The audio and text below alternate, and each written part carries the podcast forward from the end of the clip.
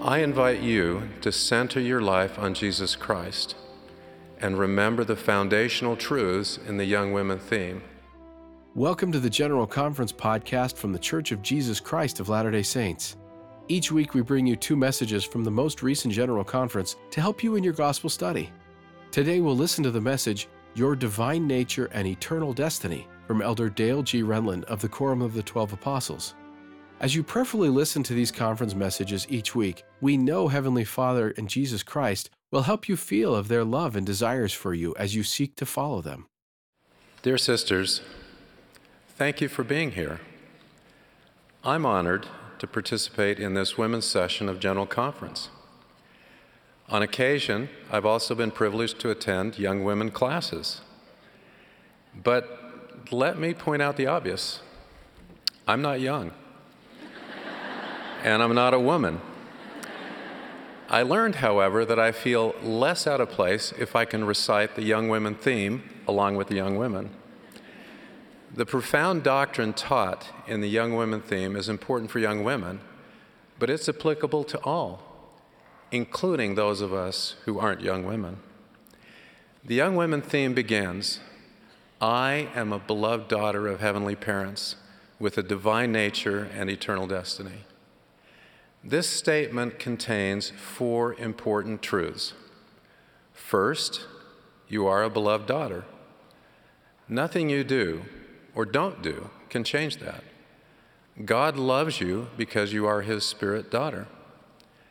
Sometimes we may not feel His love, but it is always there. God's love is perfect. Our ability to sense that love is not. The Spirit plays a pivotal role in communicating God's love to us. Yet the influence of the Holy Ghost can be obscured by strong emotions, such as anger, hate, or fear. Like trying to savor the delicate flavor of a grape while eating a jalapeno pepper. One flavor completely overpowers the other. So, too, behaviors that distance us from the Holy Ghost, including sin, make it difficult for us to perceive God's love for us. Similarly, our sense of God's love may be blunted by challenging circumstances and physical or mental illness, among other things. In all these cases, the counsel of trusted leaders or professionals can be beneficial. We can also try to improve our receptivity to God's love by asking ourselves Is my love for God constant? Or do I love Him when I have good days, but not so much when I have bad days? The second truth is that we have heavenly parents, a father and a mother. The doctrine of a heavenly mother comes by revelation and is a distinctive belief among Latter day Saints. President Dallin H. Oaks explained the importance of this truth. Our theology begins with heavenly parents. Our highest aspiration is to be like them. Very little has been revealed about Mother in Heaven, but what we do know is summarized in a gospel topic found in our gospel library application.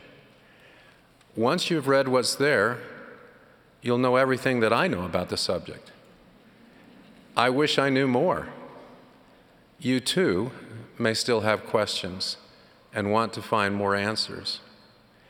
Seeking greater understanding is an important part of our spiritual development, but please be cautious. Reason cannot replace revelation. Speculation won't lead to greater spiritual knowledge but it can lead us to deception or divert us and divert our focus from what has been revealed. For example, the Savior taught his disciples, Always pray unto the Father in my name. We follow this pattern and direct our worship to our Heavenly Father in the name of Jesus Christ, and do not pray to Heavenly Mother. Ever since God appointed prophets, they've been authorized to speak on his behalf. But they don't pronounce doctrines fabricated of their own mind or teach what hasn't been revealed. Consider the words of the Old Testament prophet Balaam, who was offered a bribe to curse the Israelites to benefit Moab. Balaam said, If the king of Moab would give me his house full of silver and gold, I cannot go beyond the word of the Lord my God to do less or more. Latter day prophets are similarly constrained. Demanding revelation from God is both arrogant and unproductive. Instead, we wait on the Lord and His timetable to reveal His truths through the means that He has established. The third truth in the opening paragraph of the Young Women theme is that we have a divine nature. This is intrinsic to who we are. It's spiritually genetic, inherited from our heavenly parents, and requires no effort on our part. This is our most important identity, regardless of how else we choose to identify ourselves. Understanding this profound truth is important for everyone, but especially for individuals belonging to groups who've been historically marginalized, oppressed, or subjugated. Remember that your most important identity relates to your divine nature as a child of God. The fourth truth is that we have an eternal destiny. Such a destiny will not be forced on us. After death, we will receive what we've qualified for and enjoy only that which we're willing to receive. Realizing our eternal destiny is dependent on our choices. It requires making and keeping sacred covenants. This covenant path is the way we come unto Christ and is based on absolute truth and eternal, unchanging law. We cannot create our own path and expect God's promised outcomes. To expect His blessings while not following the eternal laws upon which they're predicated is misguided, like thinking we can touch a hot stove and decide not to be burned. You may know that I used to treat patients with heart failure. Their best outcomes were obtained by following established, evidence based treatment plans. Despite knowing this, some patients tried to negotiate a different treatment plan.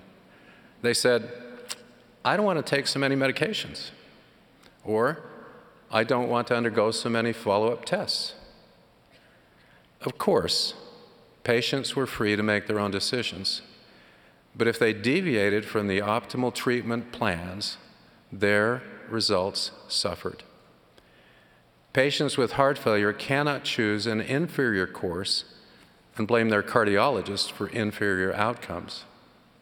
The same is true for us. Heavenly Father's prescribed path leads to the best eternal outcomes. We are free to choose, but we cannot choose the consequences of not following the revealed path. The Lord has said, That which breaketh the law and abideth not by law, but seeketh to become a law unto itself, cannot be sanctified by law, neither by mercy, justice, nor judgment.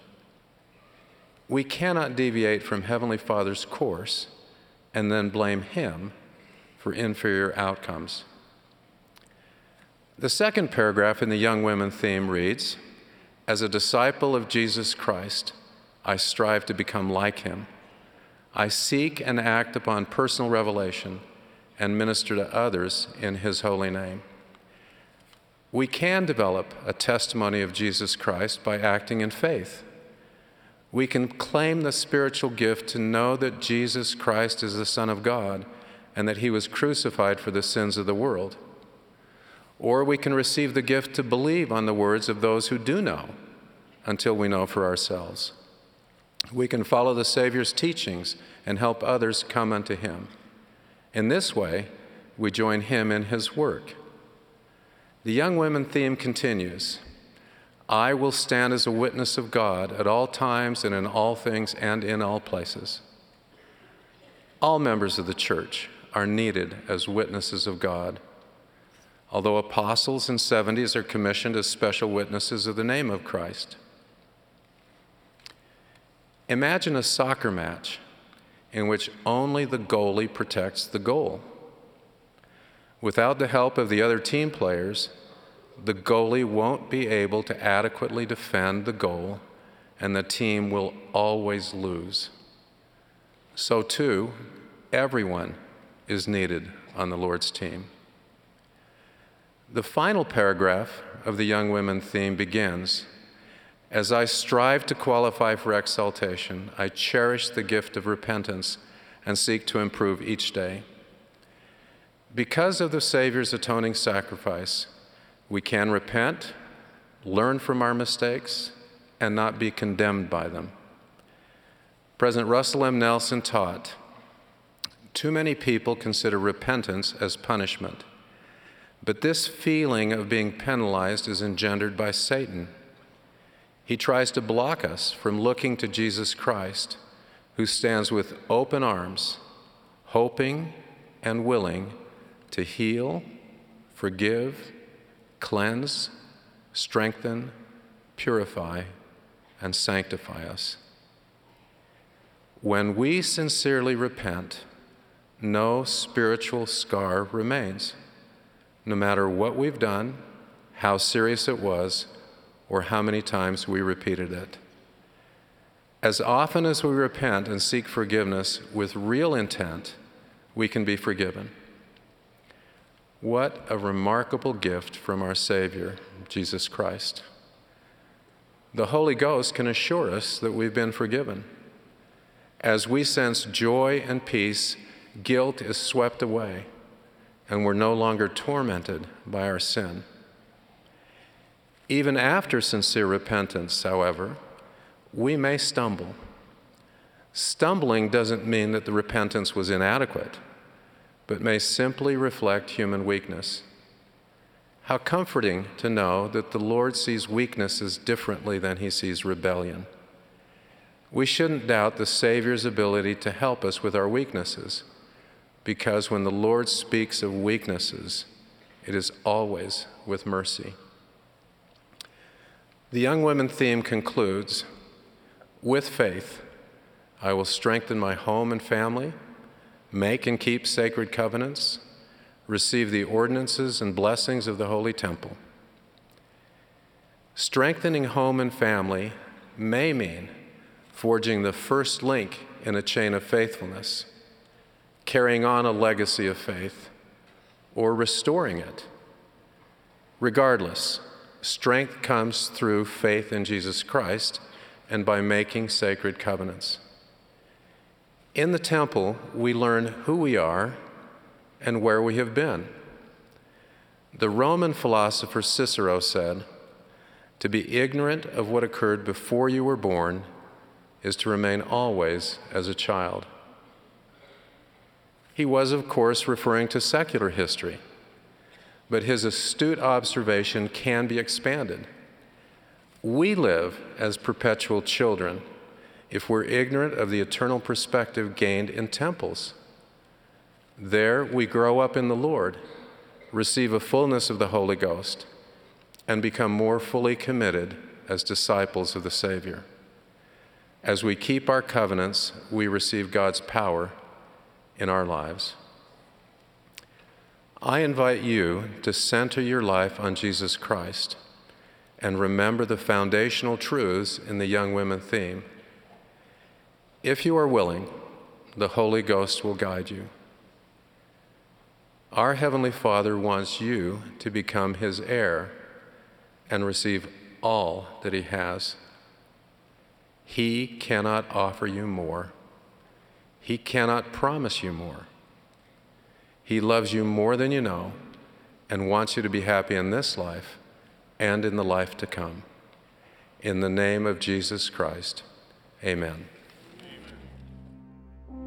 That was Elder Dale G. Renlund's talk, Your Divine Nature and Eternal Destiny, from the women's session of the 192nd Annual General Conference of The Church of Jesus Christ of Latter day Saints in April 2022. In this last General Conference, President Russell M. Nelson said, I have prayed that this conference will be a time of spiritual rejuvenation for each one of you. We know you will feel that spiritual rejuvenation as you act on the messages you heard today. We'd love to hear how your life is blessed as you live these principles. You can leave a comment with this podcast or even share a story with church magazines by visiting liahona.churchofjesuschrist.org and clicking on Submit an Article or Feedback. We can't wait to hear how this message has blessed your life. Thanks for joining us and have a wonderful day.